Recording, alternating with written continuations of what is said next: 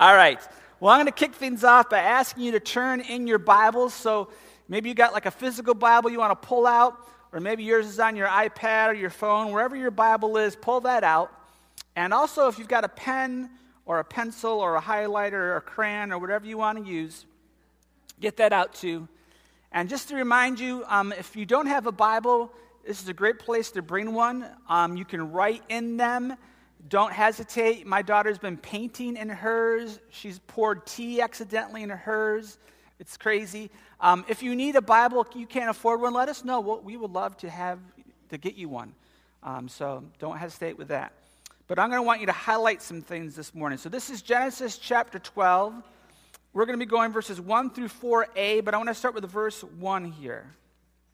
All right. It says, The Lord said to Abram, Go from your country and your kindred and your father's house to the land that I will show you. Now, what I want you to do is I want you to highlight or underline or whatever you want to do the words your country, your kindred, your father's house, and the land that I will show you. Now, before you go off to daydream land and um, start, you know, imagining whatever you guys daydream about, Sometimes I would sit in church and I would daydream about winning a million dollars. I'm sure God was proud of that. Anyways, and you're probably wondering why should we pay attention? Well, well, I want you to understand what's happening here. This is really important.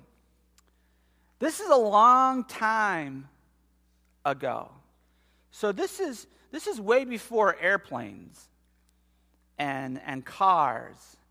And this is way before so many countries and cities uh, were developed and populated. Okay? This is old school. And you've got this guy, Abram, and he's living in his country. And you know he loves his country.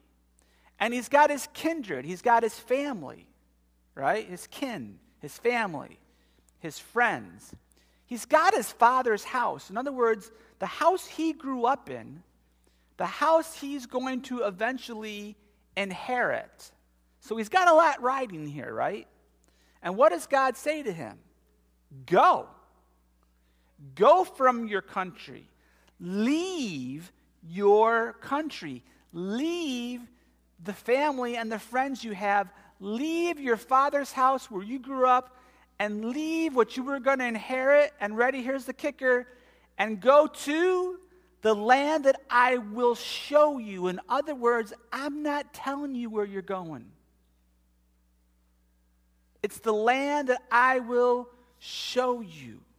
The land that I will show you. Now, think about that for a moment. What if God came up to you and said, This is what I want you to do? I want you to leave the United States of America. Now, some of you might be saying, That's no big deal. I want you to leave your kindred. And some of you thinking, man, I would love to leave some of my family behind. Are you kidding me? Leave your father's house. All right, I've had some plans, I've got an inheritance, I've got things I want to do. And go to a place that I will tell you about later. What would you say to that? How would you respond to that? Now, God does kind of add a kicker here. Let's go to the next verse.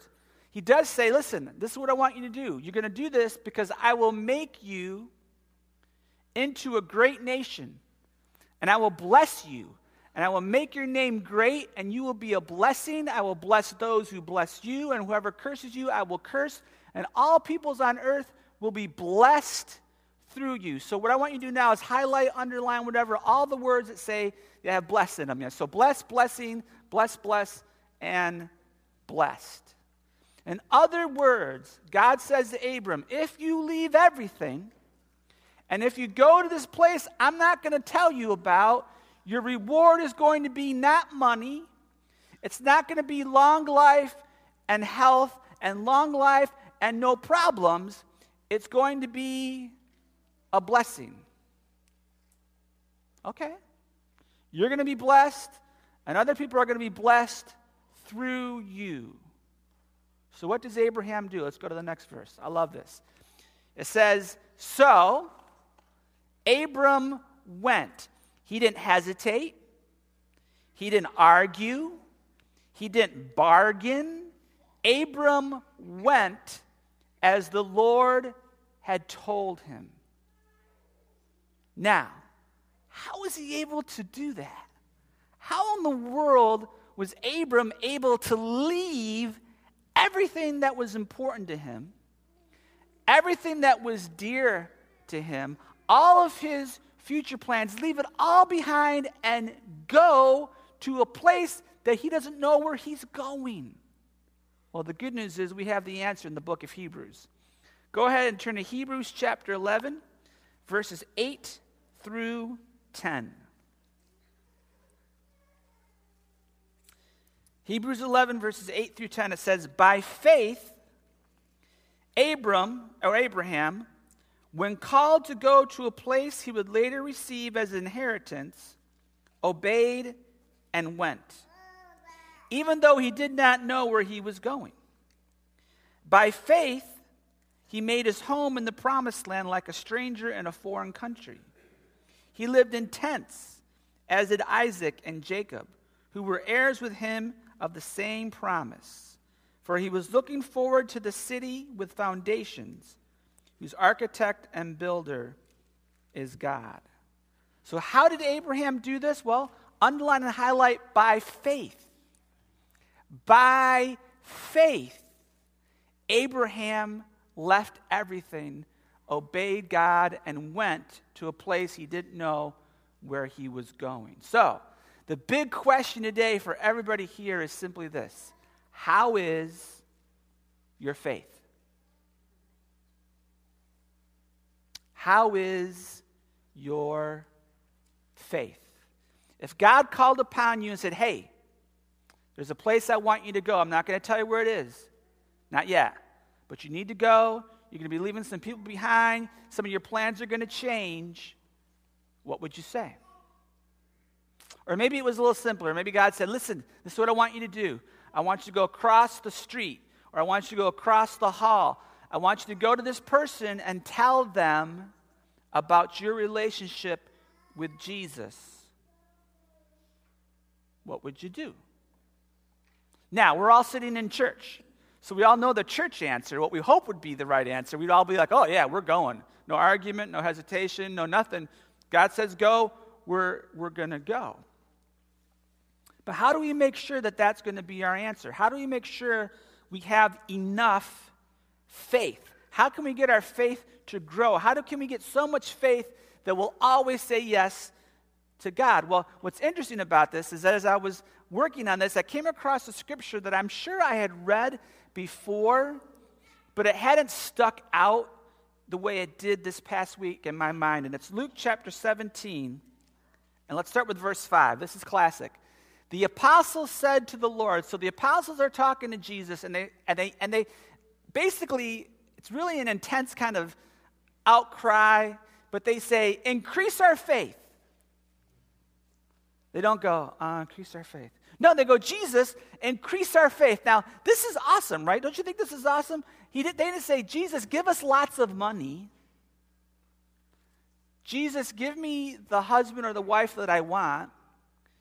Jesus, give me the home or the future that I want, they're asking for faith, their faith to be increased. So you would think that Jesus at this point in time would be pumped and he would be ready to share with them the secret, right? The secret recipe to building faith. So let's look at what Jesus says in the next verse, verse 6.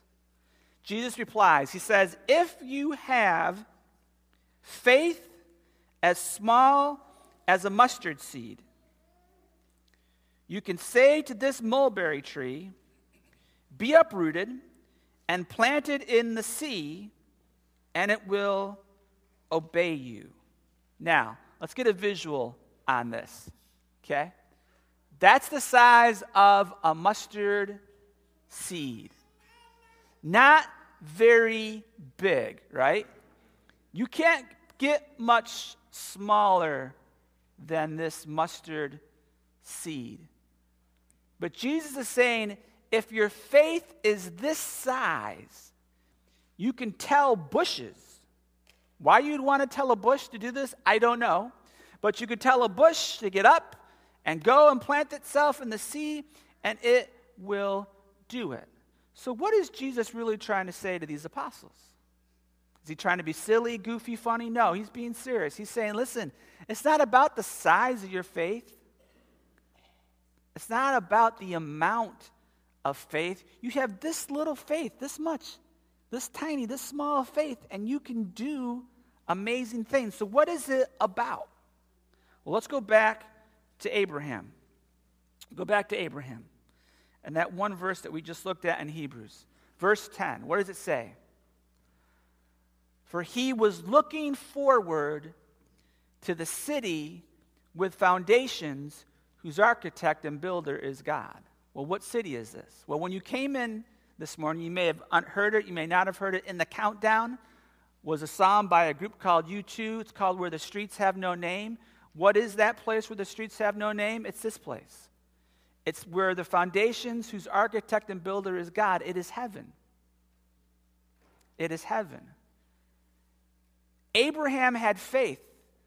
Abraham had faith because where was his focus? It was on God, it was on heaven. The psalmist puts it really well in Psalm 37, verse 4. The psalmist writes, Take delight in the Lord, and he will give you your heart's desires. Take delight in the Lord, and he will give you your heart's desires.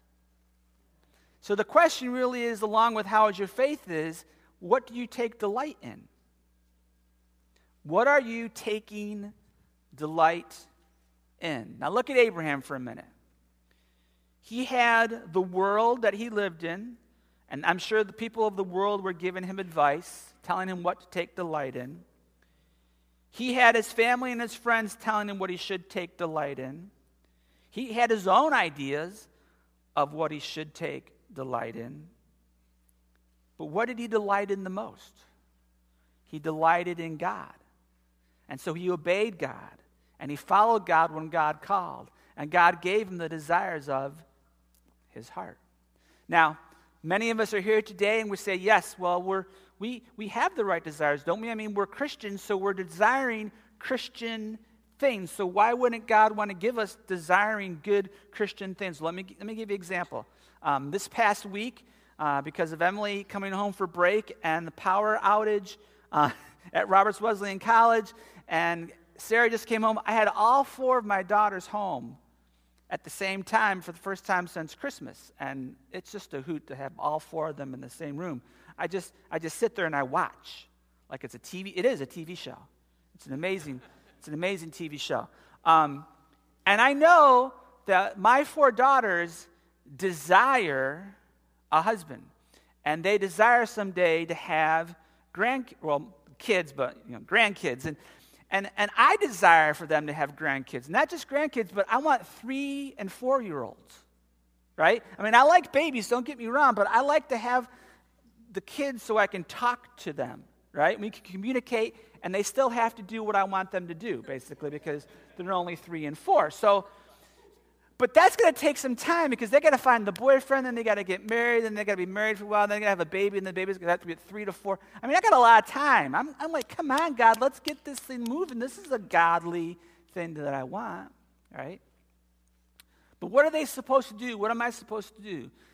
Delight in God. In other words, God's got the plan. God knows when and if they're going to get married, and God knows when and if they're going to have grandkids, and God knows when and if I'm going to have a three or four year old to play with, or I'm going to have to go grab one off the street and myself. I don't know what I got to do. But God's got that all figured out. And if we take delight in the Lord, He'll give us the desires of our heart. So, this is what I want to do today for the next steps. Let's just start with you guys individually. I don't know what's going on in your life, but you do. So, number one, what is God calling you to do? What is God calling you to do? He's telling you maybe to go somewhere or to do something, right? And are you doing it? Or are you hesitating and thinking, huh, that doesn't fit well with the world. That's not going to go well with my family. Or that's not really going to follow my, my plans. I got better ones.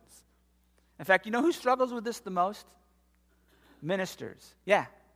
We struggle with this the most because, well, we're pastors. So obviously you want to do godly things. So we come up with what we call godly plans. And we say, hey, God, we've got these godly plans. Come on, let's go.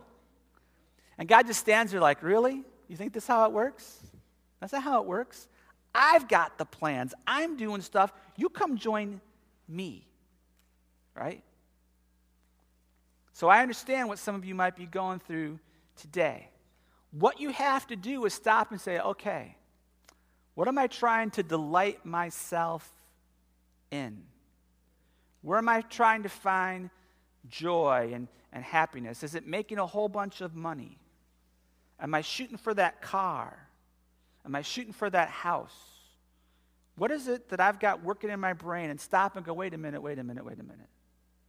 Is this what God wants me to delight in, right? Because you don't have to have a lot of faith. You can't sit there and go, I don't have much faith, so I. No, a mustard seed, that's not a lot. That's not a lot. It's not about having tons of faith. It's about saying, hey, I'm going to look at the world the way God wants me to look at the world. Because God knows what He's doing. God's plans are perfect, ours aren't. We may think we know what we're doing, but until we get on God's plan, on God's page, on God's level, we're not going to have the desires of our heart fulfilled. Now, let's take it to a bigger kind of picture. Um, God is not telling the Oak Ridge Free Methodist Church to go. What he is saying is, here you go, right? He is bringing more and more people and saying, here you go, minister to them, love them. And so we've been doing some, and so we've been doing some really interesting things. Go to the next picture. That was that was the room at the end of the hall. It used to be the red room, and then we painted it, and it looked like um, Sweet Frog, which is cool because I like those colors. But we tried to stuff 20 kids into that little room. Yeah, turn the side lights off too here. See if we can get this maybe. Because it's always better on the back. Yeah, we got to fix the lighting here. Anyways, so Tuesday, guess what happened? Go to the next picture. Yeah, the trustees came in and just knocked that wall down. You know why? Because here's the deal God says, Here you go. And we say, Okay, what should we do? And so we're knocking down walls. We're figuring out how to make more room for more people. Now, I'm telling you, a lot of churches aren't doing this. Because what happens is God says, Here you go. And we go, Wait a minute, wait a minute, wait a minute. I liked my small church. I liked knowing everybody's name. Well, folks, that, that ship has sailed, right? Well, I like my, my seat. This is where I sit all the time. What's going to happen if I come into church and someone's sitting in my seat? Get another one. I, I, it's not about that, but it could be, right? So, what we have to do is say, okay, God, you're blessing us with all these people. You're saying, here we go. So, we'll go. We'll do whatever you want us to do. We'll trust you. We'll be used by you. You will bless us, and we will be a blessing to people. We will be a blessing to this community. That's, that's what we're shooting for. And I'm excited to say that's, that's the direction that we're going in. So on Easter Sunday, we will have three services in the morning. We'll have 8.30, uh, 10, and 11.30 so we can fit everybody. Now, what are we going to do after that? Well, it depends.